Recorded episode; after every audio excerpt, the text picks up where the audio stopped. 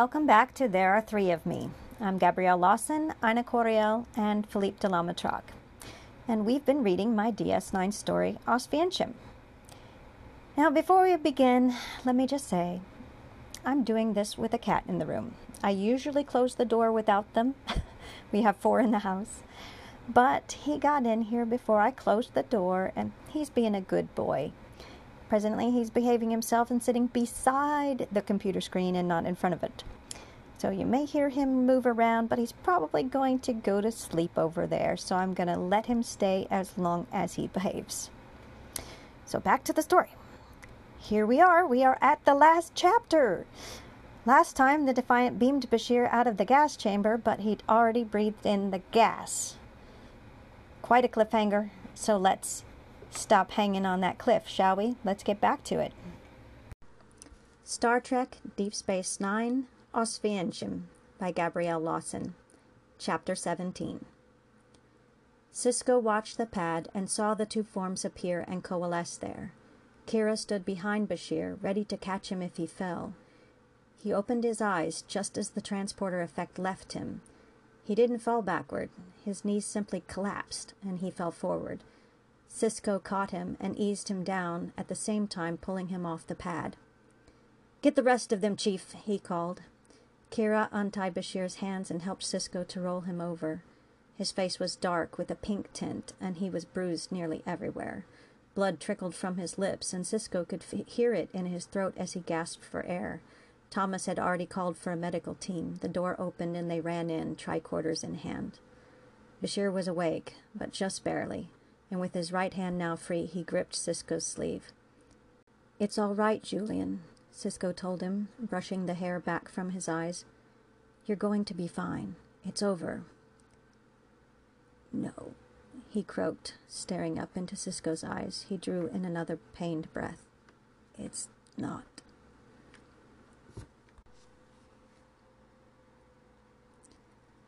Kira watched them, shaking with bottled up energy, Behind Bashir, Sisko, and the nurses, the away team members were beaming up, two at a time. Thomas directed the first two around the group on the floor and out the door. Bridge, Worf answered. Set course, Kira told him. Prepare to leave orbit as soon as our people are on board. Two more materialized and were ushered out of the way. What about the changeling? The Klingon growled. Two more. She's dead, Kira told him. Set course. Course set, Dax's voice interrupted. On your mark, Major. Two more. Four left. Bashir was still conscious, still clutching Sisko's sleeve.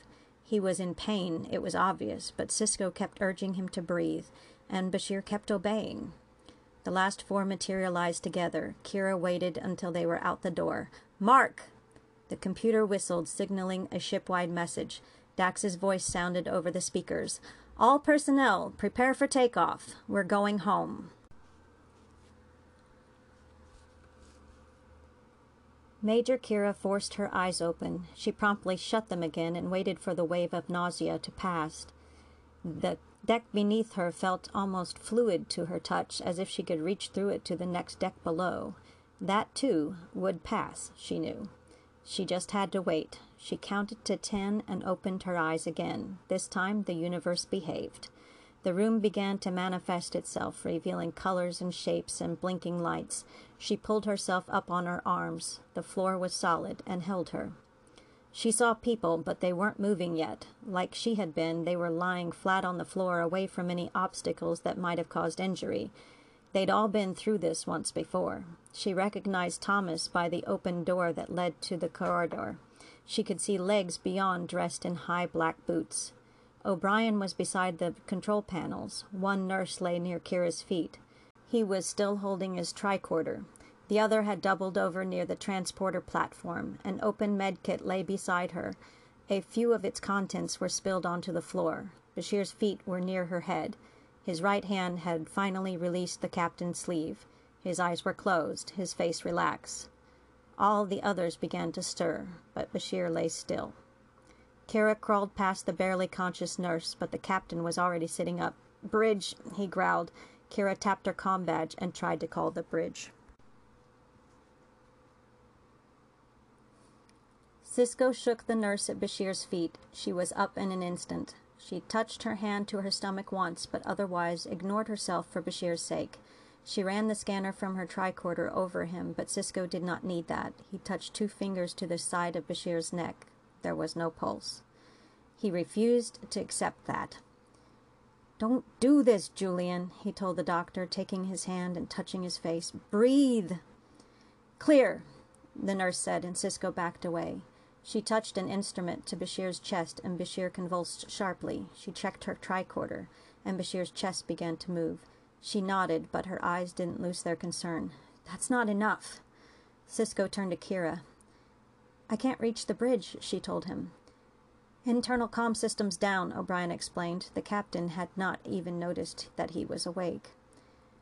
The antidote, the nurse began, speaking quickly. The antidote is poison, too. If I get it wrong. Sisko looked her in the eye. Right now, she was the only hope Bashir had. Bashir would die if she gave him the wrong amount but he would die anyway if she gave him nothing. Do your best. Defiant, this is Starfleet Medical. We read your signal. We are you are nearing transporter range. Prepare to transport the patient. O'Brien. He had wrung another miracle from the battered ship. Two minutes, he warned. The nurse checked her hypospray and held it to Bashir's neck. It hissed, but Sisko could see no reaction. On the pad, she ordered, carefully. She took Bashir's legs while Sisko and the other nurse lifted his body, supporting his bruised neck and injured arm. They lifted him straight up and slid him onto the transporter platform, but as they set him down again, his breathing stopped. Clear for transport, said the, the calm voice at Starfleet Medical. O'Brien pressed the controls, initiating the transport. Sisko waited for the tingling to start. Instead, the console sparked and snapped, pushing, Bashir- pushing O'Brien away. No, he yelled, kicking the wall. Not now. We've lost your signal, Defiant, and are assuming technical malfunction. Starfleet Medical again. We have your coordinates and will transport the patient from here. Transport in 15 seconds. While the nurse worked on Bashir, Sisko wondered just how much O'Brien had been able to convey to the dispatcher on the planet without even an audio transmission. Major, he called, get to the bridge. The transporter caught him before she could reply. Despite the urgency in the transporter room, there had been an odd tranquility there, a deceptive peace, a silence overhanging the noise. Starfleet Medical was a bustle, fast and noisy, even before Sisko had fully materialized. Reluctantly, Sisko backed away and let the medical personnel surround Bashir's thin, perhaps lifeless form. The doctors shouted orders. The nurses, nurse recited Bashir's vitals and most obvious injuries.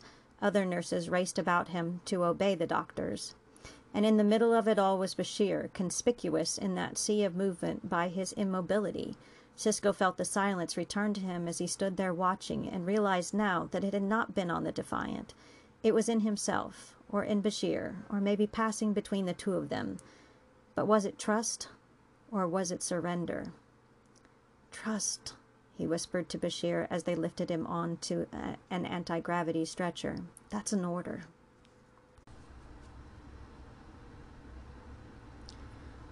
Kira made it to the bridge in time to completely shock the ensign on the view screen. He had been negotiating docking procedures with Dax, but he stopped mid sentence when he saw her. Are you aware, he asked, that there's a Nazi on your bridge? Dax remained calm. You know your history. Dax had taken his statement lightly, but Kira was not as easily given to humor. I'm not a Nazi, she told him, stripping the latex from her nose. I'm a Bajoran. Now please finish what you were saying. The ensign regarded her for a moment longer and then shrugged. You have the coordinates. Our chief engineer has been apprised of your condition. If you'd like, we can tractor you in. That will not be necessary. Worf's voice, though quiet, still held force. The Defiant can make it under her own power. Fine. Something drew the ensign's attention away from the view screen. When he turned back, his eyes conveyed bad news. Kira thought about Bashir and stepped one step closer to the view screen. Starfleet Medical, the ensign said, has sent us word that your entire crew is under quarantine until everyone can be tested for typhus. Is your medical bay equipped to handle the test? It was, Dax answered. I'm not sure about now. Well, if not, they'll send someone over. Did they say anything else? Kira asked, even though she knew it was likely too soon for any word. No, sir. the ensign responded. He still looked at her slightly askance. Don't worry, she thought to him. This uniform, uniform is going to burn soon. Ensign, Dax spoke up just before he cut the transmission. How long have we been gone? The ensign checked his readouts. Our records indicate you passed this way four days ago, sir. Kira and Dax were among the first to be tested since they'd both been to the planet and were among the senior staff. Sisko was waiting in a small, comfortably furnished room just outside the emergency trauma area. He had been waiting for nearly an hour already. He was glad for the company when the two women arrived. I told them about Notsu, he told them. They're ready for her as soon as the tests are done. I trust that nothing went wrong with the stasis chamber? Dax shook her head. It was fine when we were there. I checked it myself. Did you call Odo? he asked. He really had meant to call him himself, to see about the station and to ask about Jake, but he had a feeling that the constable had everything under control. Right now, Bashir needed him more. First thing, Dax answered, summarizing her conversation with him. The station was fine. The Rotarran had found and destroyed several ships that were blocking their transmissions. They found something, something like a changeling. Odo wasn't quite sure. It died. He thought it was just a diversion. He figured out we had one with us. Jake's fine too. He said to call when you get a chance. Kira had taken the time to change back into her regular uniform. Her nose had returned to its normally rigid shape. Anything? she asked. Sisko shook his head. Not yet, but that could mean good news. If he were was dead, they would have told us already. He's not dead. Sisko spun around to see who had spoken. A tall woman with dark green eyes and a slightly angular face stood in the doorway. She was wearing red sur- surgical scrubs. The head covering was in her hands, leaving her brown hair to fall on her shoulders. But he's not in good shape. Hanna Orinova, she said by way of introduction. I'm your doctor's doctor. May I sit down? Of course, Dax answered, moving over to give her room. Dr. Orinova sat down on the edge of the couch just opposite Sisko. Captain, she began. Then she stopped and took a breath. She was obviously looking for a good way to give bad news. Sisko knew that bad news already. She, he wished she'd just tell him. Captain, the worst of his problems, and there are many, is poisoning by hydrogen cyanide gas. Cyanide is an old poison. It's been around for centuries, and unfortunately, it's one we haven't been able to counteract any more efficiently than they could 400 years ago. The antidote is dicobalt edetate. Dicobalt edetate is also poisonous. All cyanide antidotes are. While they are not as toxic when they're counteracting cyanide, they must be used very carefully. Your nurse is to be commended. Even with a healthy adult, it's difficult to determine the proper amount. She did quite well, and her promptness is an important factor in his continued survival. Sisko nodded. He was grateful for the doctor's frankness. She continued. On a positive note, we have an advantage over our less technical, technically advanced ancestors. Cyanide works by internal asphyxiation. It prevents red blood cells from absorbing oxygen. With modern medical technology, we can filter oxygen directly to his body at the cellular level. This won't save him, but it will certainly give him a helping hand. Normally, if a victim lives for four hours, he'll recover. We're helping him to do that. He's got three more to go. Her hands had been crossed in her lap, but she moved them now, lifting her red surgical cap and revealing a pad which she handed to Sisko. He's also got a lot of other problems, she stated, a few of which are also potentially life threatening. The bruise on his neck, for instance. It's caused a hematoma. As yet, it's not terminal, but it does warrant constant observation. It could lead to stroke. There is a thankfully very slight perforation of the larynx, and he shows signs of a previous cardiac arrest. Our scans show bruising on the heart. He needs surgery, but his condition is just too delicate at the moment to risk that. Sisko looked at the pad. It was a long list of medical terms, followed by a layman's translation. Internal asphyxiation and cyanide poisoning, poisoning were at the top. Sisko had to page down a few, t- few times to get to the bottom. Bruising on the left shin. And to be frank with you, she continued, looking directly into Sisko's eyes, as his doctor, I'd like to know how in the hell one 33 year old man gets a list like that. I know you've been contacted by Starfleet Command and told to keep it quiet, but I do have some idea. I saw the tattoo on his arm. I had an ancestor who had a tattoo very much like that, on the human side, of course. She was a survivor of the Shoah, the Holocaust.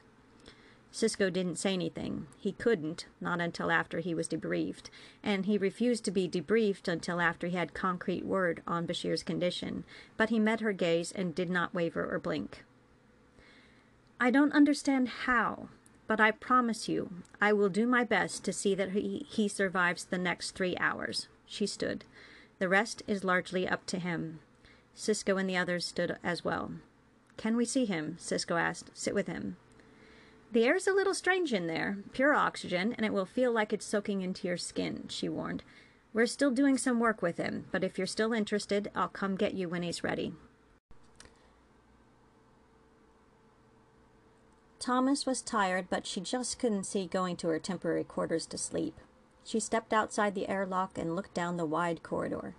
There was a lot to do at a starbase. She could go to a restaurant or take in one of the cultural entertainments going on. She just didn't feel like any of those.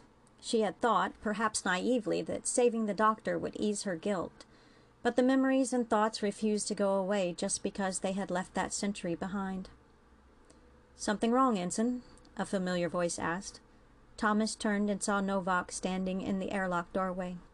How are you? He had tested positive for typhus, but luckily it was an easily treatable disease. He shrugged. Never even felt bad to start with. Actually, he admitted, I did, but I thought it was just the smoke and the place making me sick. How about you? Oh, Thomas said, straightening up straighter. I'm fine. I tested negative. I wasn't talking about the typhus, he told her. You know, we may be restricted from talking about our trip with others, but we can talk about it among ourselves. I'll bet we can find his name in the archives. Thomas met his eyes. She had to look up at him because he was so tall. Which archives? Not sure, he confessed with a graceful smile, but I'll help you find out. He bowed slightly and held out his elbow to her. Thomas smiled too and took his arm. I'd like that. They started down the long corridor. I hope I told you his name.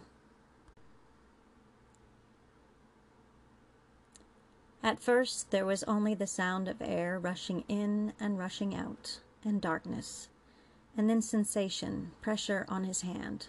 There was pain, not in the hand, but elsewhere. Too much pain. The air grew quieter as the as other sounds came muffled to his consciousness. Julian, he thought he heard. Julian, open your eyes. It was a woman's voice, slightly accented and quiet. It was far away. Nearer to him, other voices became audible, voices that were not pleasant, words he couldn't understand, fear. The soft voice spoke again. Julian, open your eyes. He didn't want to open his eyes. He wanted to go back, back to where there were no voices, where there was no pain, back to only the rushing of air in and out, to blackness.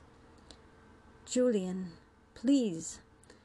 That voice was closer now. It sounded familiar. Did he know that voice? Wake up and open your eyes.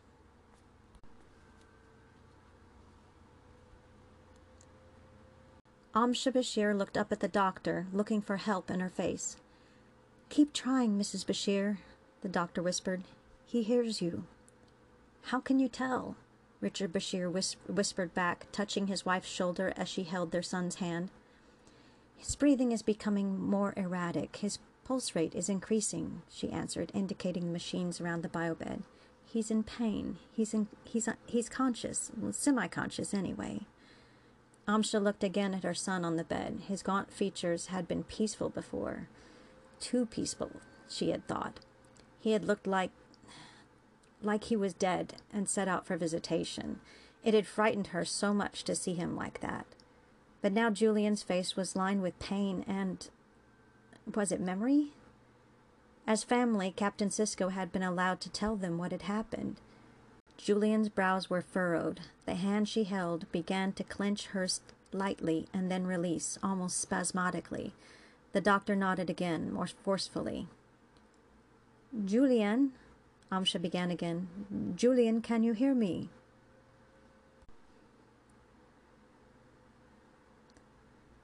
He knew the voice, but it was growing fainter again, lost in the screams he heard around him. Hundreds of voices, screaming, choking, begging for something. He knew what they wanted. They wanted air. He wanted it too. Julian, please! There was something in his hand, something strong and soft, something comforting, but it couldn't stop the screams. The thing belonged to the voice. It was the pressure he had felt. Julian, open your eyes. Maybe if he did if he did as he was told the other voices would stop. Maybe he could see the hand that held his. Maybe that one would save him. All at once, Julian's eyes opened, and his face took on an expression of sheer terror. The hand she held grasped her own with strength that surprised her. Julian should have been weak. Knowing that his neck was probably still sore, Amsha leaned closer so that she'd be in Julian's line of sight. She touched his face. Julian, can you hear me? Julian continued to stare in horror at the ceiling. He lay strangely still as if frozen to the bed. His face had become ghostly white, but his mouth moved. Amsha didn't hear anything at first, but then she knew he probably couldn't talk. She leaned in closer, and Julian's whispers became clear. Make it stop, he pleaded. He had wanted the, to see the voice that spoke to him, the one that, that was familiar, but when he opened his eyes, he saw only the screamers. They clung to him and scratched at the walls, climbing on each other and him, wailing and gasping for breath. He wanted it to stop. The blackness was better than this. The blackness was peaceful and quiet, no pain there but he couldn't close his eyes. From somewhere far away, drowned by the voices, he could almost hear a name, his own name. He clung to the hand he felt, the one that belonged to the voice. It had to help him. Make it stop, he pleaded. He could feel and hear the breath leaving him, but he couldn't hear a voice. The voice that belonged to the hand didn't hear him. Please, he cried to it, make it stop. Still the people shrieked and howled around him, writhing in agony, contorting and convulsing. Something touched his forehead, something cold and hard, but not heavy. It did not belong to the voice he tried to hear. His eyelids began to close, blocking out the vision of death before him. Their wailing grew fainter, muffled by the sound of air, rushing in and rushing out. Blackness was coming again. He let it come.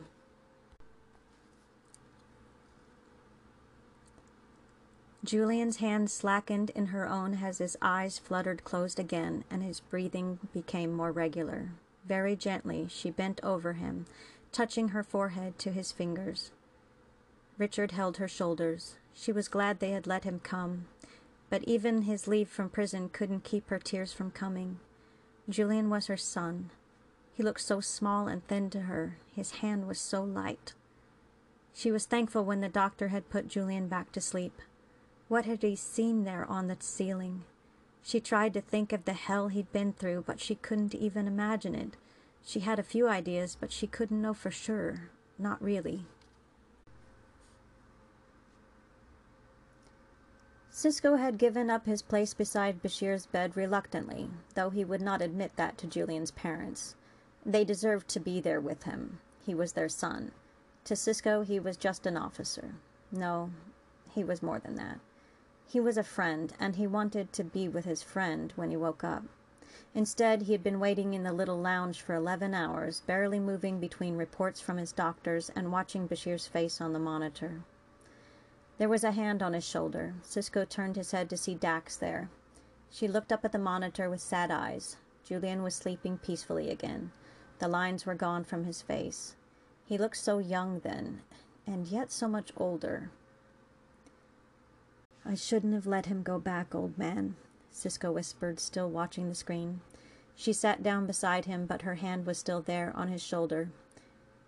You had to, Benjamin, Dax said quietly, squeezing his shoulder just a bit. He was right. It would have been worse for him if you hadn't. He couldn't have lived that way. Sisko knew she was right. Bashir had been adamant. He didn't want to cause others to suffer but it was hard watching Julian suffer instead. You should try and get your get some sleep yourself, Benjamin, Dax suggested. It's been a very long time since you've slept. Centuries, in fact. Sisko sighed and shook his head. He couldn't just walk away. You're exhausted. Dax took his arm and pulled him up from the chair. They'll stay with him. She meant his parents. He's going to be fine, Benjamin. He couldn't argue any more. He was too tired. He let her lead him out of the room. He felt again the blackness slipping away, but this time there was no voice and no screaming. It was still quiet. He could hear the air rushing in and rushing out, and he knew it was his own breath. He could feel the pain again and remember why it was there. He heard familiar sounds, clicks and beeps. One he knew was his pulse. He opened his eyes, expecting to see light that would hurt them, but the light was dim and his vision blurred. He turned his head, or at least he tried. The muscles on the right side of his neck protested painfully, but now he could see there was a form beside him, sleeping in a chair. He looked uncomfortable. Sisko. That was not the voice he had heard, but it was right that he was there. He heard his words again in his head. Don't give up on us yet. He closed his eyes again in shame. He had done just that. He tried to move his arm, to touch him and see if he was real, but his left arm wouldn't move past the elbow. Sharp pain emanated from his shoulder. He remembered his shoulder hurting, shoulders hurting, that one being dislocated. He reached then with his right arm across his chest. That hurt too, but he had to try. Captain, he attempted to say, but his voice wouldn't work. His throat hurt when he tried.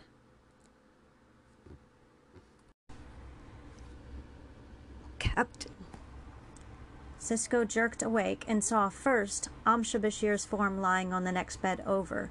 She had asked him to come while she slept. He was grateful to her for that. He looked up at the doctor, who stood just behind him. She was smiling. She tilted her head toward the bio bed. Sisko followed her gaze to find Julian Bashir looking back at him reaching out his hand to him. Captain, Bashir said softly but gravelly. His eyes looked hopeful. Are you real? Sisko forgot his weariness and pulled his chair closer to the bio bed. He took Bashir's hand and listened for his whisper. Yes, he replied happily. I'm real. Good. Bashir's mouth turned up ever so slightly in a smile. I was. He took a breath. Worried about you. Now that didn't make any sense. Me? he asked. But when Bashir didn't offer an explanation, he didn't push the issue. Do you know where you are? The smile disappeared as Bashir looked around the room as best he could. His mother, now awake, was at his other side, smiling down at him. He smiled back, just for a moment. A hospital, he answered. Modern. Sisko nodded. Starfleet Medical. Why does it still hurt? Bashir asked, still in a whisper. Sisko didn't know how to respond. He didn't want to provoke any bad memories. It was cyanide, he finally said. He was about to explain that the doctors couldn't give him anything for the pain because it might interfere, but Bashir nodded that he understood already. Of course he does, Sisko admonished himself. How long? Sisko, Sisko wasn't quite sure what he was asking, but assumed he meant how much time had passed since he'd been gassed. Twenty-three hours. Bashir smiled again. That's more than four. Sisko grinned too. Yes, it is. The smile disappeared, and Sisko saw there was genuine worry in the younger man's eyes. I'm sorry, he said. Sisko didn't understand. What had Bashir done to be sorry for? For what? I gave up on you. Sisko could see Bashir's eyelids trying to close again, but they didn't, and he continued. In the gas. He breathed. I tried to hold my breath, but. He broke off then and looked away to the ceiling. His breath came faster, but in uneven spurts. You couldn't hold your breath that long, Julian, Sisko said, trying to console him. No one could. Bashir's brown eyes, so tired, looked back to him. I took a deep breath, he said, of the gas. To die. Thoughts ran through Sisko's mind of what it must have been like in there and shook his head. No one would blame him for giving up, not in there. Julian, he began, but he didn't know quite what else to say. It's all right, was all he could think of. Don't be sorry. Bashir was losing his battle with his eyelids. He nodded weakly. I had a dream, he said. That Kira was coming to save me. He blinked, trying to stay awake. She did, Sisko told him, and watched him fall asleep again.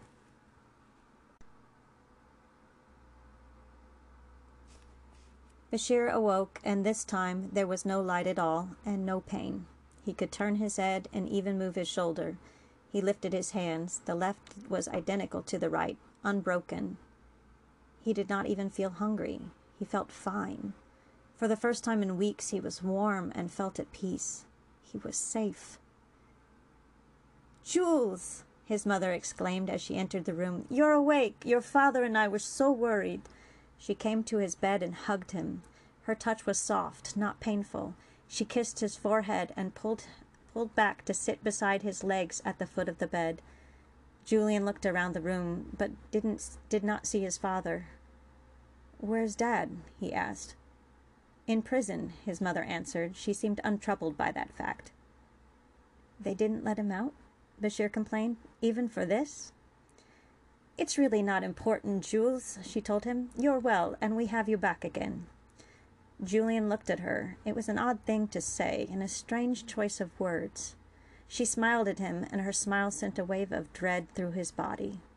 It was an evil smile. She blinked, and when her eyes opened, they were black no iris, no pupil. She laughed. When she spoke, her voice was no longer that of his mother. It was Whaley, and it was Hyler at the same time. And we won't make the same mistakes this time. She reached her hand toward him to touch his chest. A small strand of her fluid self, like a short, thick needle, protruded from her open palm. Bashir was frozen to the bed. He couldn't move or call for help. He couldn't even scream.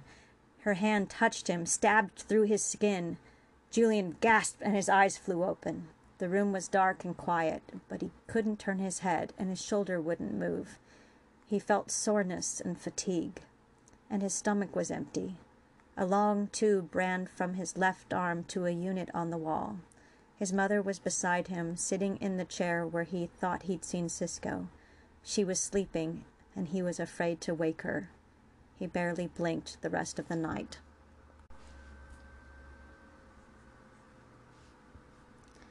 Kira left the conference room and blew out a breath. She hadn't had to deal with temporal investigators last time. This time she'd faced a roomful of them.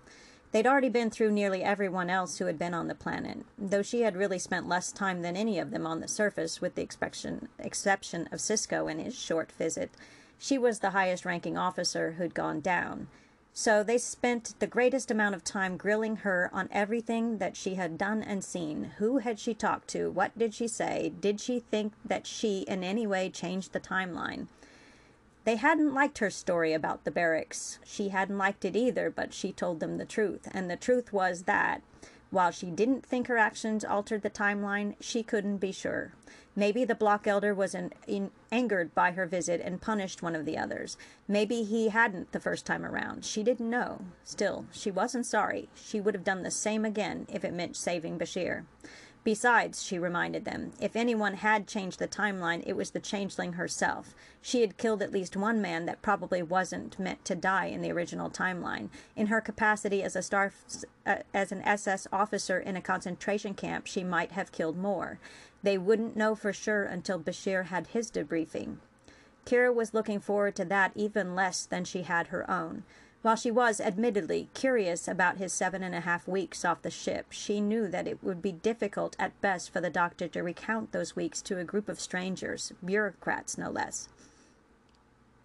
He was sitting up when she entered his room. He smiled as his mother excused herself. I don't mean to interrupt, Kira told her. I can come another time. No, no, Amsha said, touching her shoulder. I need a break.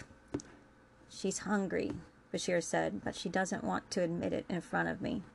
His voice was soft, but getting stronger. Two days of lying in bed had done a lot for him. They still won't let him eat real food, Amsh explained. I think it must be terrible. It might be more terrible, he argued, if after all those weeks of starving I died because I ate something. He sighed. But you're right, it is terrible. So eat for both of us and tell me all about it when you get back. Kira couldn't help but smile at him. How could he make jokes after all that?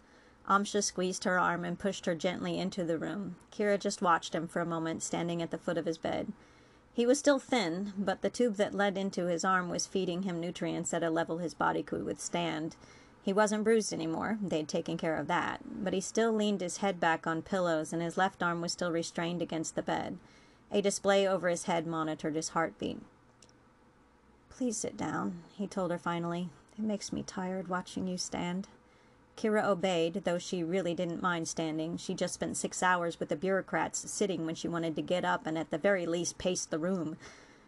How are you, Julian? Better than I look, I hope, he answered. He was still smiling, but he looked sad. At least two more surgeries. He glanced down at his hand. It was still twisted and ugly, though it had regained more of its natural coloring. It's knit together already, he explained. They're going to try something new. Osteogenic replacements, all new bones, pa- patterned after my other hand so they'll match. Did you kill her? The question was so blunt it took Kira by surprise. Yes, she answered plainly. Are you sure? he asked, fear growing in his eyes. I mean, because I keep thinking or, or, or dreaming that she's dead, Julian, Kira promised him. She lifted her hand. Hold out your hand. She could tell he was afraid, but slowly his right hand lifted from the bed, palm up. Kira had held a small vial and she poured the contents of it into his hand. That's all that's left of her. Bashir stared at the gray black powder in his hand as if he was waiting for it to change and move. His hand shook. She had scooped up a handful of the powder just before she transported.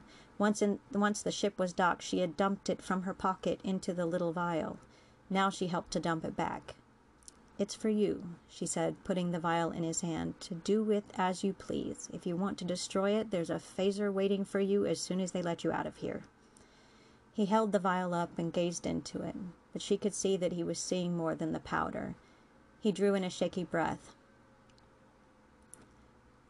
I can't tell my mother this, he said, speaking softly.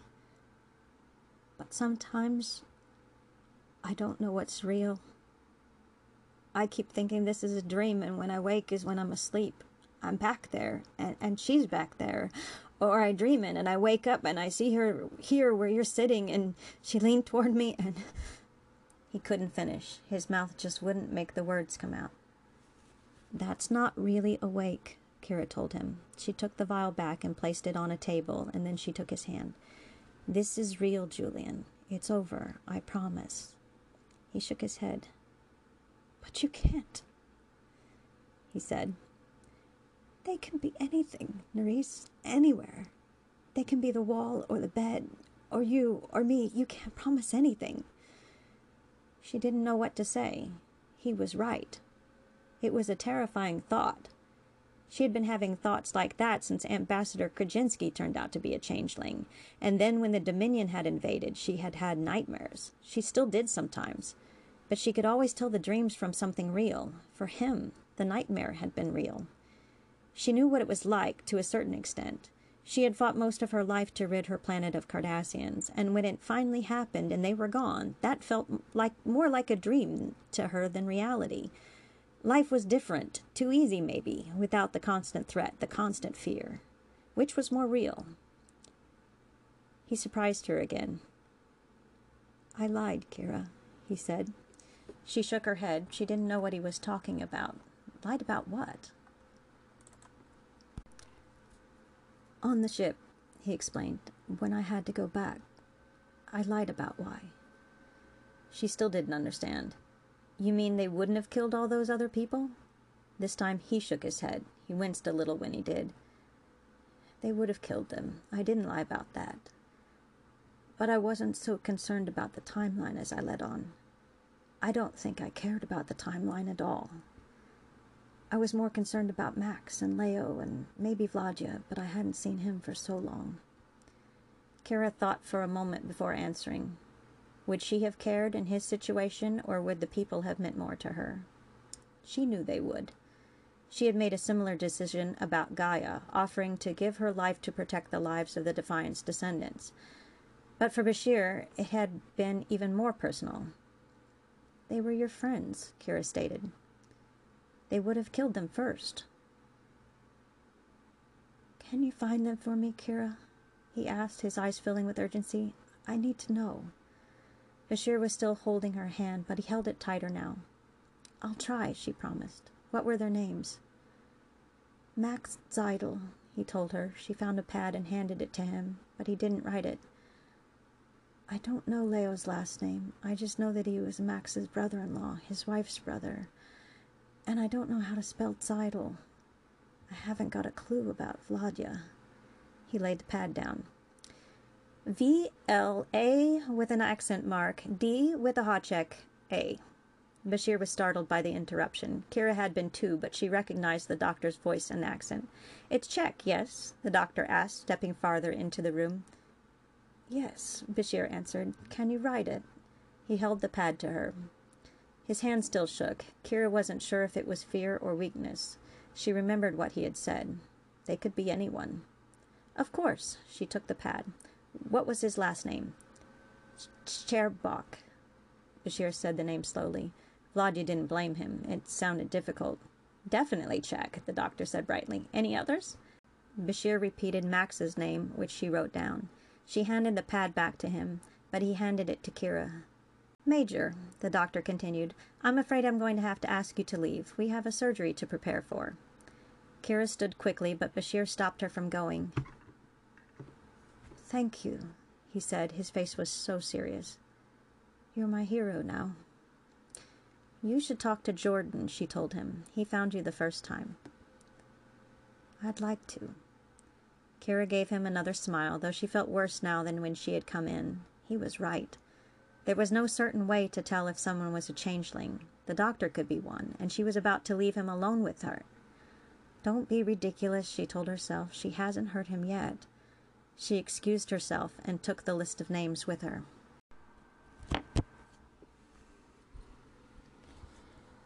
Three days later, it was Bashir's turn in the conference room. He'd only been walking since the day before, but he insisted on walking to the debriefing himself.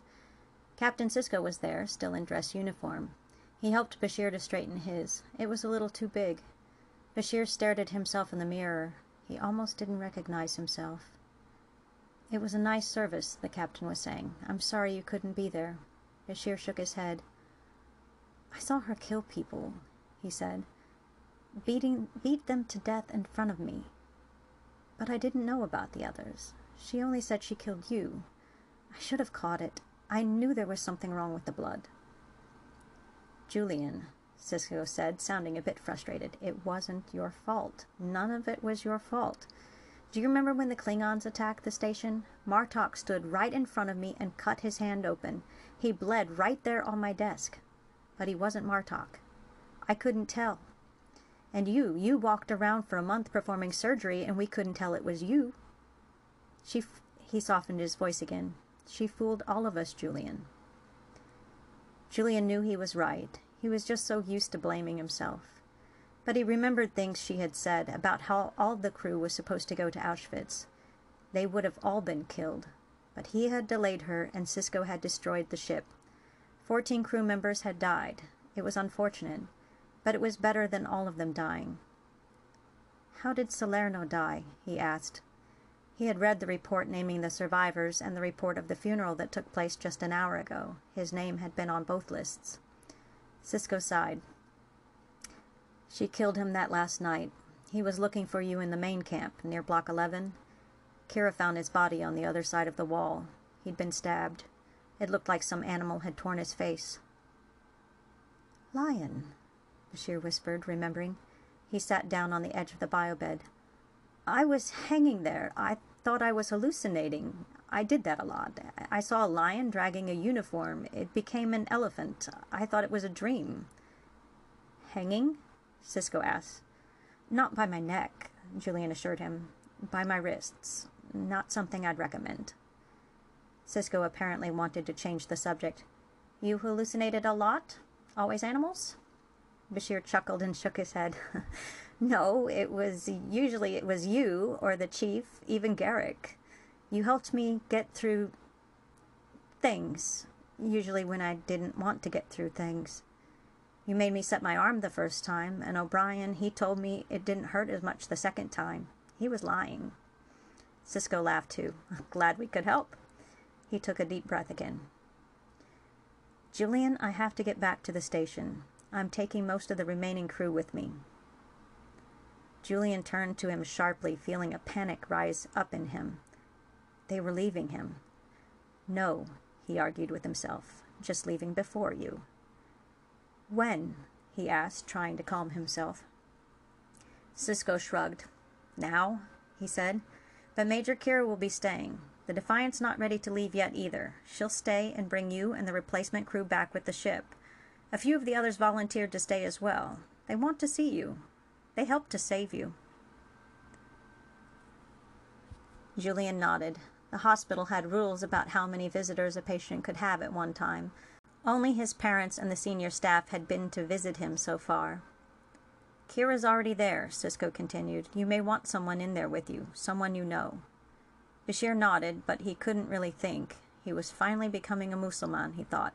A little late now, he chided. Sisko shook him out of it. Oh, I have something for you. He held his fist out, palm down. Bashir put his own hand out, and Sisko dropped something in it. It had a familiar feel to it, a weight that wasn't heavy but meant something. A communicator badge, brand new. It was such a small thing, but he hadn't worn one for almost two months. It felt right to have one in his hand again. He remembered the hope he'd had in his last one, there in the train, if only the Defiant had answered. Is that how you found me? Julian asked. My com badge. Sisko nodded. The Nazis were trying to repair it. We traced it back to Bialystok and from there to Treblinka and Auschwitz. We weren't sure which. We had to search both of them. Bashir buffed the badge on the sleeve of his uniform and then held it up to the light. It was so shiny. He saw a reflection of his own eye as he looked at it. It was real. It had to be. The door opened and Dax entered. It's time, she said. O'Brien was behind her. Worf stayed out in the corridor. I'm sorry we can't stay, Julian. Bashir knew they had to go. The Dominion was still out there. I'll be there soon, he told her, putting on a smile he didn't really feel. If it was time for them to go, it was also time for him. You won't even have time to miss me. Who said anything about missing you? O'Brien quipped. Don't let them go too hard on you, Julian. Can't be as bad as my last interrogation, Julian joked back. It was easier that way. It's not an interrogation, Sisko contended missing the humor entirely. It's a debriefing, and you're going to be late for it. He helped Bashir stand up and held on to his arm until the dizziness left him. Dax gave him a hug, and O'Brien shook his hand. I've told my father to expect you, Sisko told him. New Orleans, don't forget. He walked Bashir to the door. Sisko had already told him about the restaurant. He was supposed to go with Kira. The captain had even cleared a special menu with Julian's nutritionist. How could I forget? Julian asked him. He couldn't wait. The hospital was keeping him on a rather bland diet. It would be good to have something substantial, even if he couldn't have very much of it. A nurse was waiting in the hall, and she walked with him the rest of the way. Sisko and the others had to go in the opposite direction. As soon as they parted ways, Julian felt alone again, and no matter what he had told them about the debriefing, it scared him nearly as much as the interrogation had, though this time he knew they wouldn't rip out his fingernails. They would just make him remember it all, and there was some of it he prayed to forget. The interrogation, debriefing, he reminded himself, had been set up right in the hospital in deference to him. The nurse went inside the conference room with him. The whole medical staff had been very protective of him from the beginning. After reviewing his own chart, he could understand that. He didn't mind. He liked protective, though he knew he couldn't trust it. The room seemed to be full of people, though Bashir rationalized that it was only his imagination. There were four people present at the main table. They would be questioning him. One wore a uniform, an admiral. Two others wore drab suits, temporal investigators. The fourth was a betazoid, probably a counselor, someone to guard his emotional state. But she was also someone who could pull me- out memories, things he wanted to forget. Kira was already there, sitting in a chair near the back wall. She nodded and smiled when he saw her. He felt better knowing she was there, but not much better. He was afraid they would ask him too many questions, questions that didn't involve the timeline. If even one of them was a changeling, then they all would know. They would know everything she did to him. The nurse left, and the Admiral stood. Doctor, he said, bowing slightly, please have a seat. Julian looked at the chair in the center of the room. It was no different than uh, from all of the other chairs, padded with red upholstery. But it had arms, and Julian stood for a few moments more, seeing a different chair, and his own blood spilled on the arms, turning them red. He closed his eyes. It's just a chair, he told himself. Just a chair. He felt dizzy and had to sit. Please understand, Doctor, the Betazoid said. We're not here to prosecute you, just to assess any possible changes to the timeline. We'll make it as brief as possible. We don't want you to feel uncomfortable. They all introduced themselves, but Julian was only half listening. He could have sworn he heard a murmuring in Polish. He held his left hand, still gnarled and crooked, in his lap. The room felt hot to him, but he was starting to shiver. You spent nearly two months on the surface, one of the investigators began, checking his notes. Bashir couldn't remember his name. It would be difficult to recount every action undertaken in such a long time, so it would probably be easiest if you could start by telling us of any significant events that might have changed the timeline. Significant events, Bashir thought. Shimon's death was significant. And Henri's? They all were. But the man had spoken about the whole affair as if it was so sanitary, packaged, and easily manageable if they just used all the right words. Everything, Julian told him. Everything was significant. And everything might have changed the timeline. I was there. I took up a space that would have been filled by someone else, so maybe someone was saved because they weren't in my spot, or maybe someone died because of it. The tiny rations that I ate would have fed a different man. The space I took on the bunk would have given another man a place to sleep. The men she killed might not have died. Not one of them was insignificant. The investigators looked at each other and then at the betazoid. This was not going as smoothly as they would have liked. Bashir didn't care. He wanted to be done, to go along with them so that he could leave, but that word had hit him wrong. It had felt like a dishonor to the dead to talk about them so coldly, significant events.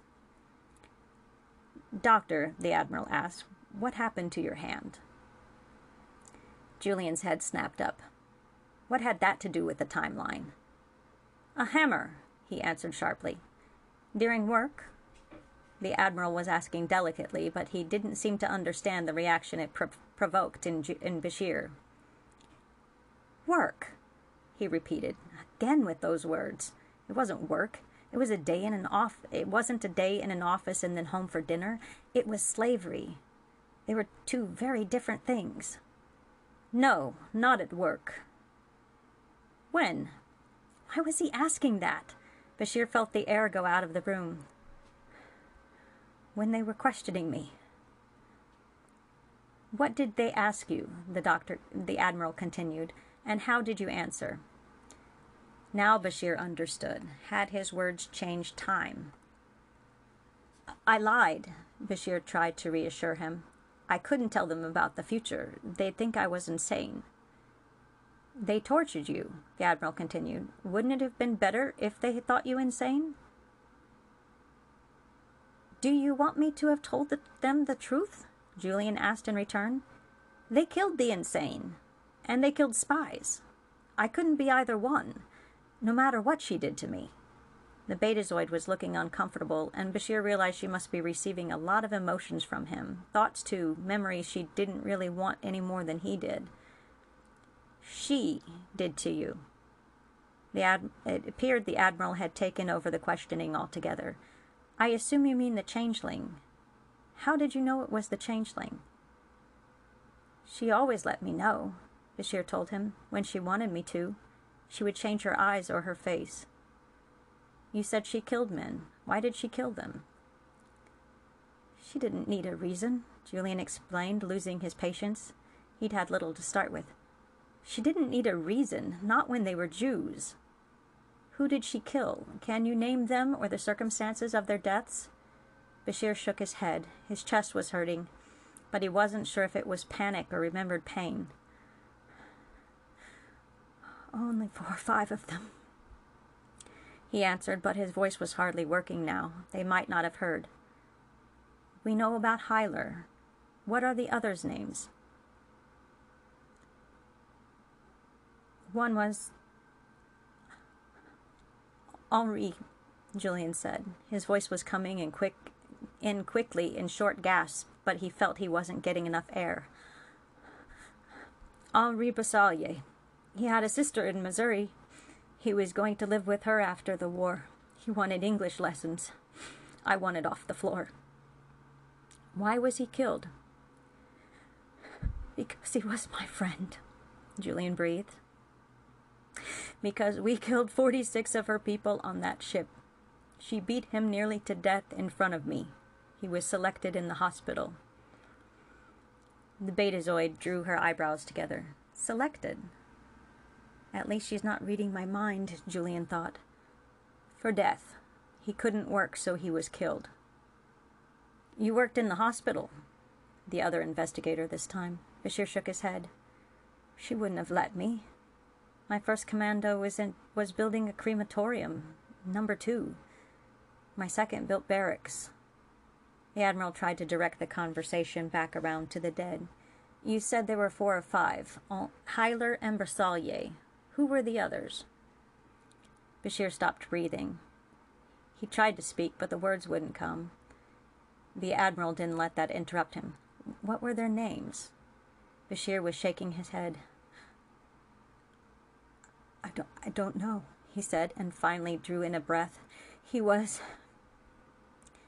He was what? Who? Did she beat him too? The room began to spin. What about the fourth man? Did you know his name? Yes, Bashir said, but only in his mind. How could he forget Pyotr? He would never forget, as long as he lived. He nodded, and a tear fell down his face. She didn't, he whispered. Beat the other man. They were all silent now, finally sensing his discomfort. But he'd gone too far to stop. It was something he could no longer control. He had tried to push the memories away, but they refused to stay buried. They rushed back at him, and he could see it all again. He felt the cold air, the barrel of the gun at his temple. Oh, it's not that easy, Herr Englander, he heard Hyler say. I will shoot one of them. He tried to find a way out, an answer beyond the simple yes or no she gave him. He couldn't do it. He couldn't beat that man. But he knew she would shoot. He was frozen, lost in panic, and he couldn't decide. I was ready to die, he told them. His face was wet with tears now, tears he hadn't been able to shed for Pyotr before, or the nameless man waiting to be flogged. I, he stuttered, I, I, I was flogged, I knew. But she didn't shoot me. The gun fired, blocking all other sound from his ears. He could see Pyotr fall, his blood spilling onto the snow and splattering his neighbors in the line. Hyler raised the gun again before Bashir could even rise. He took the whip in his shaking hands. I beat him. He couldn't breathe. I kept waiting for them to say stop, that it was enough. I didn't want to, he pleaded with them, but she would have killed them. He was nearly sobbing, hardly coherent. She would have shot them all because of me. He doubled over, dropping his face into his hand. That's enough, Kira said, but he didn't hear her. He was lost to himself. Leave him alone. Major, the Admiral protested weakly, his voice nearly cracked. Kira didn't let him finish. He couldn't help it. Anything he did there, he had no power, no choices. She was indignant. Get out and leave him alone. She touched him. He hadn't even realized she had left her seat. She put her arm around him. Her other hand touched his face, lifted his head. It wasn't your fault, Julian. You didn't beat that man. She did. He held out his hand as if to show her the truth, but it was in my hand. I felt it when it hit him. I heard him scream. He passed out, and they made me start over from Eins. We were at Zwanzig, and he had to start over at Eins. He was dead, Kira, before he reached twenty again. I don't even know what he did. But it wasn't you, Julian, she insisted, taking both of his hands in hers. She used your hand because she knew it would hurt you more than anything she could do to your body.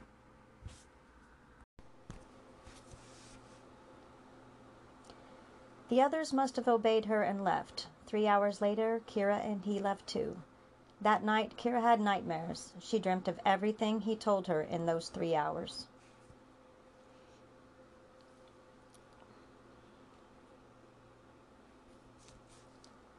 Kira found him in the garden. The hospital really did have a beautiful garden. Actually, she had to admit it was all the way around a beautiful planet, just as Sisko had said. Paradise. She could hardly imagine it as the same place she had seen before. The sky was a gorgeous blue, and the temperature, it was spring there, was neither too hot nor too cold. Flowers of every color imaginable were blooming in the garden around Starfleet Medical. Bashir was sitting on a bench there, all alone. Julian, she said quietly, not wanting to startle him. He was jumpy these days. It's almost time. Sisko's father was expecting them for dinner. The whole crew, Jordan was especially looking forward to it. He had stopped her three times on the Defiant just that afternoon, asking if Bashir would be going. They'd all put a lot into saving him. They wanted to see for themselves that he was all right. Kira wasn't 100% convinced that he was all right. But then, neither was she. She'd lived with things, dealt with things, remembered things that needed forgetting, and she was still able to carry out her duties. She knew Bashir would be the same doctor he always was the best, though she still didn't think she'd ever tell him that. Did you find them, Kira? he asked, still gazing at the flowers. His back was to her. Anything at all? Kira shook her head, though she knew he couldn't see. No, but Thomas is helping to look. We'll be late, Julian. We have a reservation. Just think real food. He lifted a hand to her without turning around. It was his left hand. His fingers were long and straight. The back of his hand was smooth. He turned his head and smiled. I can't feel it yet. It will take a couple of days. Well, you only need one to throw. Kira had a bag over her shoulder. The uniform she'd replicated was inside of it. The entire away team, except for Dax and Salomon, had volunteered to return with the Defiant, and they'd all be carrying bags to dinner. Joe Sisko had also offered to host their bonfire. He still didn't rise from the bench.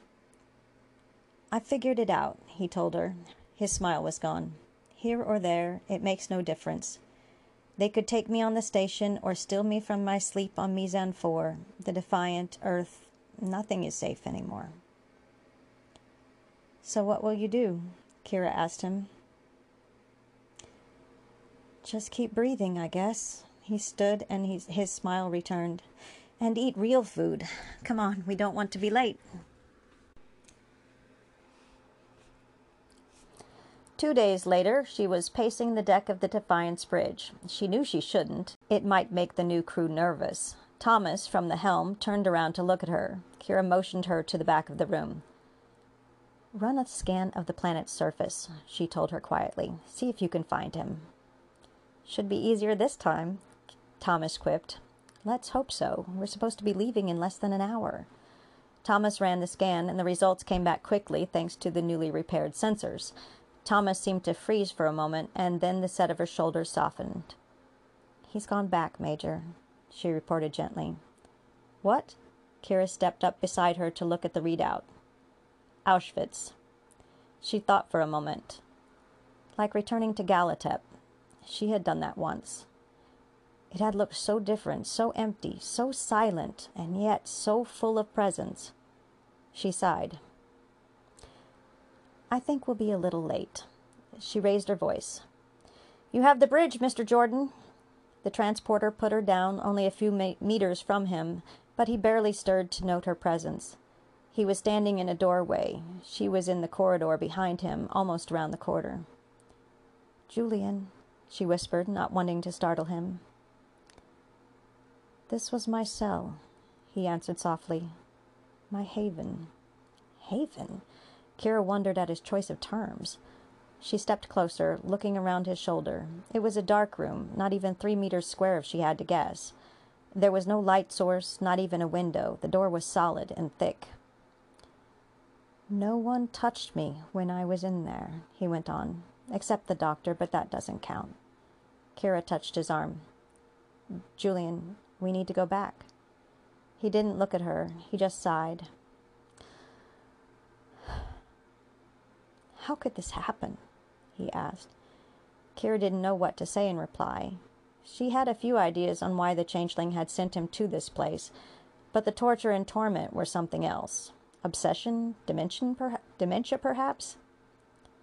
Not just me, he added, seeming to know what she was thinking, but to all of them. There are so many, Kira.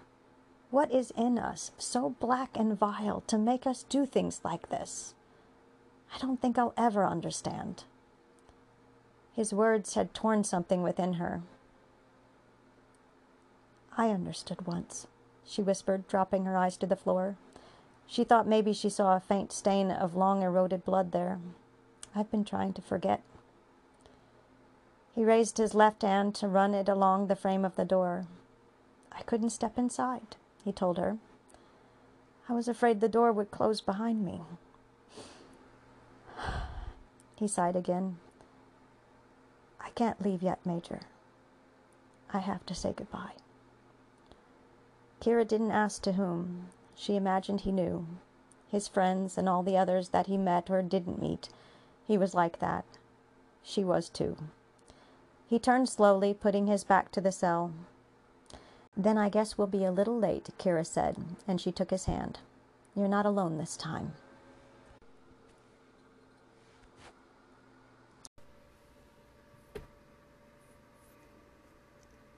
Epilogue Julian Bashir placed his communicator carefully on the table beside the bed.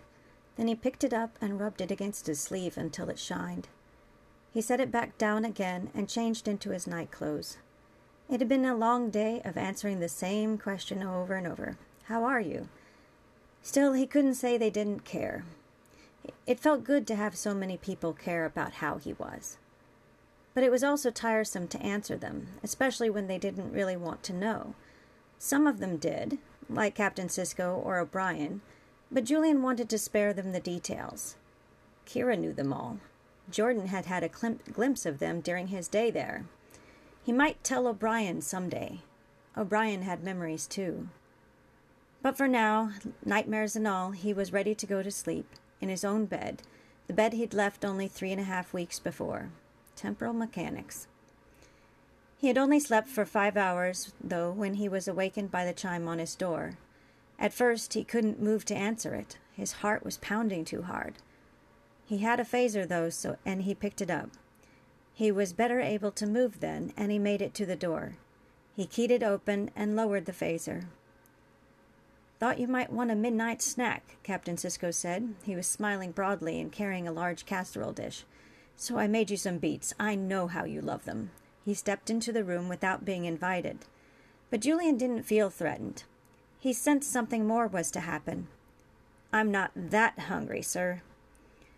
Well, maybe you'll like Hasperat, Kira suggested, poking her head around the doorframe. Welcome home. Fruits, Julian, Dax was next. They're not only delicious, but they contain vitamins to help you grow. You're much too thin. Bashir had run out of things to say. Each time one of them stepped into the room, someone else stepped into the doorframe. O'Brien had a plate of cookies, chocolate chip. Garak had something Cardassian. Odo even managed a tray of root beer. Bubbles, he said. Jake, of course, had brought Idanian spice pudding. Jordan had a plate of matzo. Something Jewish, he explained.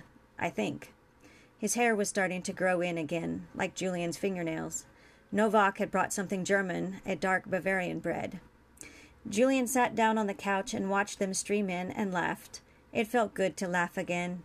By the time they were all in, there was barely room for them to sit on the floor, and every table he had was covered with plates and bowls and glasses. Sisko stood to make a toast.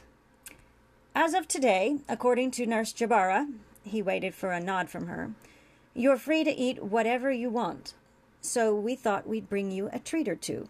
Of course, you have to stick with small portions, so we had to come and help you eat all this food. He raised his glass and became serious. To the fallen. They stayed for several hours, though Odo had to excuse himself to rest. Nurse Jabara kept a close eye on him despite her earlier affirmation, but she let him sample everything. It was wonderful. And at that moment, he could not have cared if it was only a dream. It was a good dream.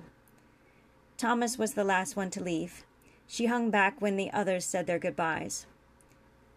I didn't bring any food, she said, seeming to apologize. Her hands were behind her back. But I did bring you something. She pulled one of her arms from behind her and produced a book, a real book, with paper and a leather cover. I replicated it in book form. It's the English translation, she explained. I'm glad one of ours survived. She kissed him on the cheek and then disappeared down the corridor. Julian looked at the cover of the book. To the Fallen, he read aloud, by Max Zeidel. The end.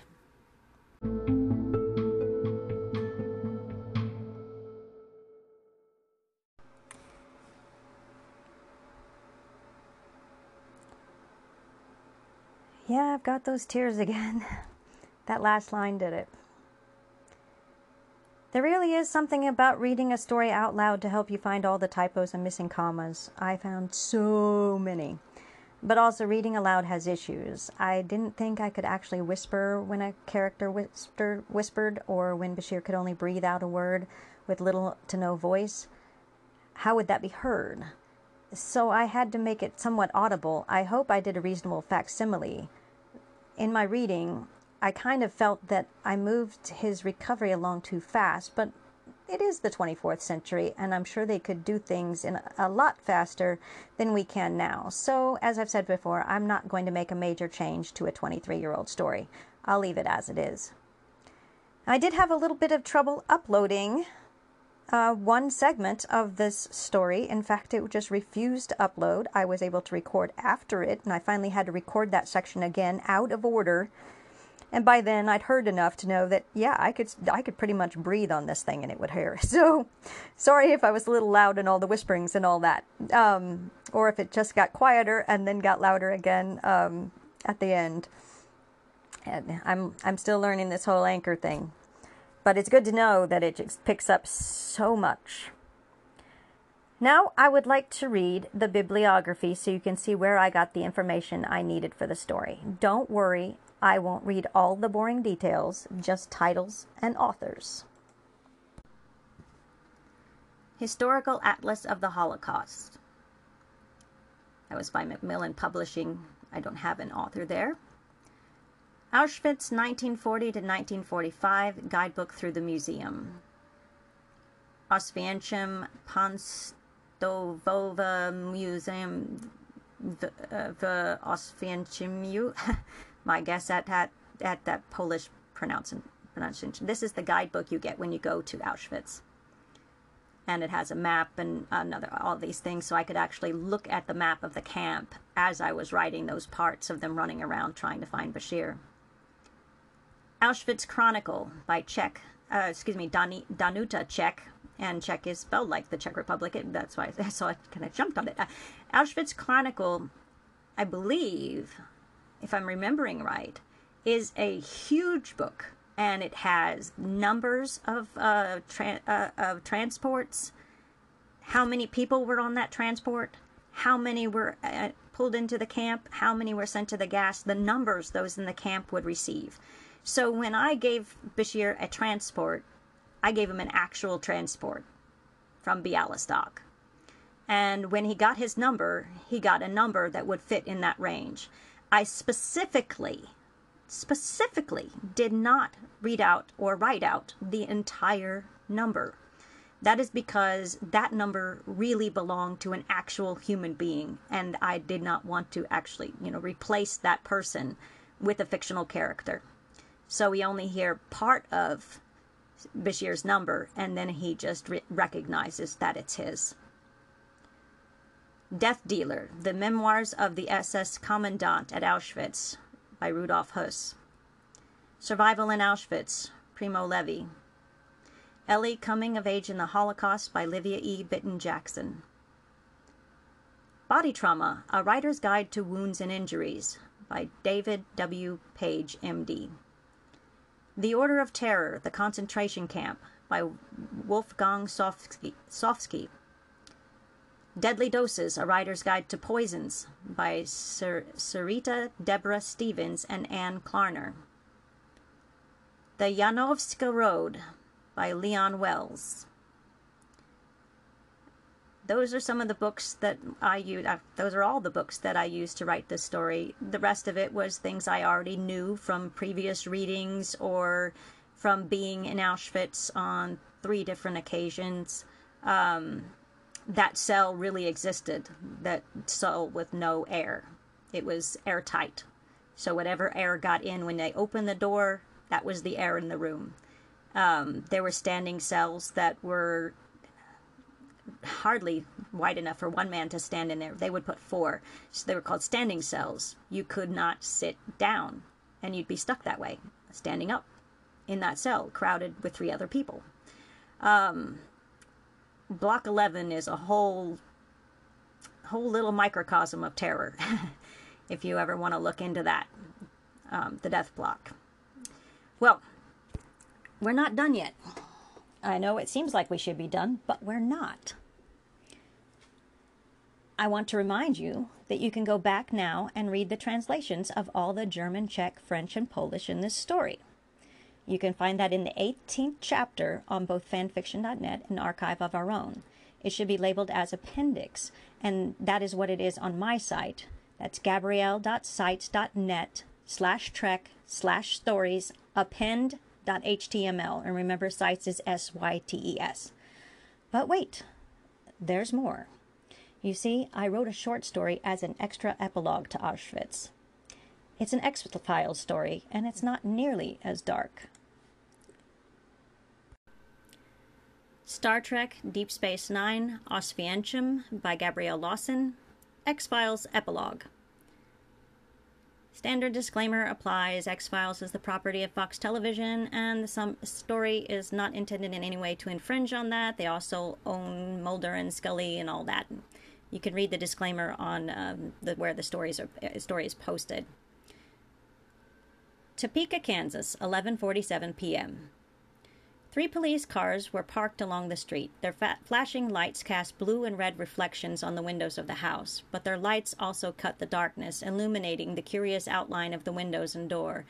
It seemed odd at first, but it was easily explained, and confirmed by the fact that the front door stood wide open. Mulder parked the car and then followed Scully up the sidewalk that evenly divided the neatly landscaped front yard. A policeman, young, with pale skin and red hair beneath his cap, held up a hand to block their entry. Scully fa- flashed her ID, though, and he waved them through. Where? Mulder asked. Shower, the officer replied. Master bedroom upstairs to the right. Mulder led the way but passed, ha- paused halfway up the stairs. Do you smell something, Scully? he asked with a playful glint in his eye. Mulder, Scully scolded. They spent two hours airing out the house. There's no danger. Just asking, he continued up the stairs. There were more police in the bedroom. The lights in the room were turned off, probably for fear of fire hazard, despite the airing of the house. Each of the officers in the room had high powered flashlights, which gave enough light to see, even if they did throw multiple shadows across the walls and floor. One man, in plain clothes, seemed to be in charge. He stood just in the doorway to the bathroom. You the FBI? he asked. Detective Goldberg? Scully waited for a, for a confirmation and then introduced herself. Special Agents Scully and Mulder. We've read the report. It sounds fairly straightforward. I'm not sure why the FBI is involved. Ordinarily, I don't suppose you would be, Agent Scully, Goldberg replied, but this isn't ordinarily. He tilted his head, gesturing that they should take a look in the shower. Mulder went first. He stiffened, but blocked the view so that Scully couldn't see what the problem was. Is that what I think it is? he asked, stepping back. Scully stepped forward as Goldberg nodded. The victim was indeed in the shower. He was sitting, eyes forward. His arm was propped up by fishing line, straight out and stiff, though his fingers had not retained their rigid form, and he was wearing a uniform, a uniform to go with the salute. Scully didn't know the rank, but being not being a student of history, but she could certainly guess its age. The sleeves were worn, the color faded, but the uniform was obviously carefully pressed, and the jackboots he were, was wearing reflected back Scully's own face, Matt watching from the door. All the pins and buttons were shined as well, including the two S- S's in the shape of lightning bolts that decorated his collar. He was a Nazi? she asked, stepping back. SS, Goldberg answered. Take a look at his name. Scharführer Hyler, Martin Hyler, moved out here 11 years ago. He's been a quiet neighbor ever since. Yesterday, his neighbors noticed him putting plastic all over his windows. They called the SPCA at around 9 this evening when they heard the dog barking out back, figuring she's being neglected. The SPCA reported the gas. What kind of gas? Mulder asked. He seemed intrigued, but Scully thought it looked like suicide despite the uniform. It wasn't an FBI matter. It didn't even sound like an X file. You're thinking maybe Zyklon B? No, it's natural, Goldberg shrugged. Right from the oven. Took a while to fill up the house. My guess is his arm got tired, so he propped it up like that. He could have gotten the uniform from a surplus store, Scully suggested. Goldberg nodded. We had a few hours before we could even get in here, so I did some checking. Supposedly, he was born in Frankfurt, immigrated in 38, and retired from BMW before moving out here, but there's no immigration records for Martin Hyler from Frankfurt in 38 or any other year. Personally, I think there's a good possibility he's a war criminal. So you think he skipped Germany and he's been hiding out in Topeka, Kansas? Even Mulder sounded skeptical at this time. It's been known to happen, Goldberg shot back. Either way, the man is not who he said he was, and we found something in his pocket. Stevens?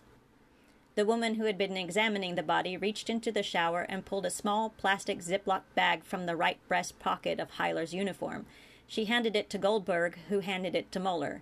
He even obliged by holding up his flashlight to illuminate it more clearly. Mulder put on a pair of latex gloves before taking the bag, which he then held out so Scully could see. The bag contained a fine, dark gray powder. What is it? You're the FBI, Goldberg retorted. Why don't you tell me? I've worked in narcotics for seven years, never seen anything like it. FBI headquarters, Washington, D.C., 1:10 p.m. Any news on our SS, Scully? Mulder asked as he removed his jacket. I had a lovely lunch, Scully replied. Thank you. Mulder smiled. How was your lunch, Scully? And by the way, any news on our Nazi, or rather, any new news? There was a playful glint in his eye. Actually, yes. Scully stood up to hand Mulder a file. He's not Hyler. Goldberg had the name tag analyzed. It's a fake, special order. Mulder was reading as he was listening, but all the other insignia is authentic. Yes, I had the Holocaust Museum's library check out the name Martin Hyler of the SS. Hyler turns up. Auschwitz. But the badge was a fake. Mar- Mulder flipped through forward in the file. Scully nodded. Hyler, Hyler disappeared in 1943. Disappeared? Mulder apparently found the page he was looking for. Reported missing when he didn't report for his shift with one of the work commandos, March 24th, 1943. Never heard from again. He looked up from the folder. Why would he pick Kansas? He didn't. But Hartmut Fischer did, Scully returned. Born Freistadt, Missouri in 1922, moved to Chicago in 46, started with BMW in his 60s, retired at, at 55, and disappeared. Want to go to Freistadt for dinner, Scully? Mulder asked. I hear they make a great Weisswurst. No, thank you, Mulder. I've got paperwork to do. Your loss. Alexandria, Virginia, 7:23 p.m. I found Hartmut Fischer of Freistadt, Missouri, born 1922, Scully. Scully tucked the phone under her ear and held it with her shoulder while she looked for the file in her briefcase. Found him? Found him where? The cemetery across from the restaurant, Mulder responded. And the Weisswurst was wonderful, not to mention the Bavarian bread. The cemetery? Scully found, Scully found the file on Fischer and or Hyler and flipped it open. When did he die? 22. Juni 1922. It took Scully a minute to work out the numbers. 1922? Maybe he was Hyler under an alias, falsified records. Possible, but what was he doing for three years? Mulder asked, picking up his own briefcase. Fischer only shows up again in 1946, Chicago. What was he doing those three years if he was Hyler? The Nazis were still riding fairly high in 43. They didn't get driven out of Auschwitz until 45, and Hyler had a clean record. And then he added, by SS standards. So we still don't know who he is. I think I've got a handle on that. See about that powder, will you, Scully? I'll fill you in in the morning. FBI ha- headquarters, Washington, D.C., 10 a.m. Heiler dropped the file onto Scully's desk. Immigration and naturalization. If he wasn't born here, he had to get into the country somehow. Scully leaned back on her desk and crossed her arms. So who is he? Probably one Herr Helmut Fischer, born in Frankfurt 1942, immigrated in 1946, disappeared later that year. Hartmut Fischer. He wasn't creative, was he? Scully commented. He didn't need to be because Fischer's his real name. But Fischer died as an infant. Hartmut Fischer did. Helmut Fischer did not. He was he really was born in Frankfurt. They were cousins. Hartmut's parents immigrated from Germany in 1918. The rest of the family stayed behind. Detective Goldberg found some old letters. Helmut's parents kept in touch. So, who is Helmut eh, that he needed an alias? Helmut Fischer was SS, also at Auschwitz, like our boy Hyler, only he was there until 1945, attached to the Sonderkommando. He reported enthusiastically for duty and never called in sick. Sonderkommando? Scully may not have been a historian, but she did know what that meant. The gas chambers. What a guy. A real Ubermensch, Mulder added sarcastically. So what? Did he feel guilty after 50 years and decide to gas himself? Scully asked, putting the pieces to the puzzle together. Mulder shrugged. Looks that way, but that doesn't explain the powder. That's your job. Scully's eyes dropped to her desk where the small packet of powder lay. I sent samples to three different labs, and none of them can identify the substance. It's not ash, it's not sand, it's not organic, it's not mineral, it doesn't match any known substance. Mulder grinned. I didn't think it would, he said, but I wanted to give you a chance. So you know what it is? No. Then how did you know I couldn't identify it? Because I looked up the SS reports from Auschwitz for March 24th, 1943. The day Hyler disappeared, Scully was getting a little impatient. And you found what? Nothing, his grin widened. But Detective Goldberg did, did find some personal letters among Fischer's things, as I said. They were in German, of course. One in particular was written on March 25th, 1943, the day after Hyler disappeared. Mulder nodded. Also, right after the opening of the first new crematoria, crematorium in Birkenau, the one Fischer worked with. He, wor- he wrote to his wife telling her of a strange event. It seems on the day before, Hyler took a prisoner into the anteroom of the gas chamber just as the an action was about to begin. Another SS, a woman, followed him in and shooed all the Sonderkommando inmates away. When the other SS finally got the door open, the SS who was supposed to drop the Zyklon B was unconscious. Hyler and the woman were nowhere to be seen, and there was a strange dark gray powder covering the floor and clothing at one end of the room. It had even dusted the walls and ceilings. That's where the packet came from. He sent it to her in the letter. Strangely enough, they never found that prisoner either. What are you saying, Mulder? Scully shook her head. Did they spontaneously combust? Then that would be ash, wouldn't it? Mulder calmly returned. Or at least organic. It's neither. According to your labs, it's not of this earth. Scully rejected that idea. They didn't say that. Mulder winked. Not in so many words. The end.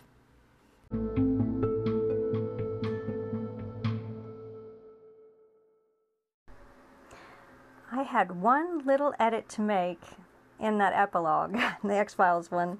And when I did, I realized I said Hyler once when I was supposed to say Mulder, and there's no way to substitute. You know, uh, you know, uh, if, if I noticed it, I would have fixed it, you know, in the recording, so I could just edit out the bad part. But there's no way to substitute a piece. So it's in there. It meant to be Mulder. Okay. well, I hope you enjoyed that. Um, that was never meant to be nearly as heavy as Oświecim. Uh, did have its own epilogue, but this one it just kind of struck me that Kira got a vial of that powder, but there was a whole lot of that powder in that room, and Hyler disappeared. so maybe there'd be something mysterious that could be investigated. And I thought oh, Mulder and Scully would be good for this.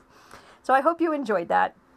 That is also posted to all. Uh, re- I only posted it recently, actually, uh, to all three sites: my site, uh, Archive of Our Own, and fanfiction.net as a separate file. Archive of Our Own allows you to put stories into a series. So I have a series called Oświecim, and you'll find Oświecim all 18 chapters of that, and then X Files epilogue. Uh, so you can you can find it out there. If you enjoyed this story, the big one, the short one, either way, do drop me a line. You can tweet me at Inheildi, I N H E I L D I, or email me at inheildi at gmail.com. I am going to end the season here I don't know how long of a break I'm going to take, but you know, I've got a new job I've got to start, got to get used to the sleeping schedule and all that. Right now, I'm it's 4 in the morning and I really shouldn't be up, but that job doesn't start till next week, so I'm good. Um, and I have to figure out what I'm going to do exactly. I know I want to talk to Valerie. Um, I'll have to see. I'll have to think about it, and uh, so maybe I'll come back in a in a couple of weeks or a month or so, and uh, talk some more about writing or read another story. I've certainly got lots of stories to read. it's been fun. I enjoy doing this, and I will see you next season.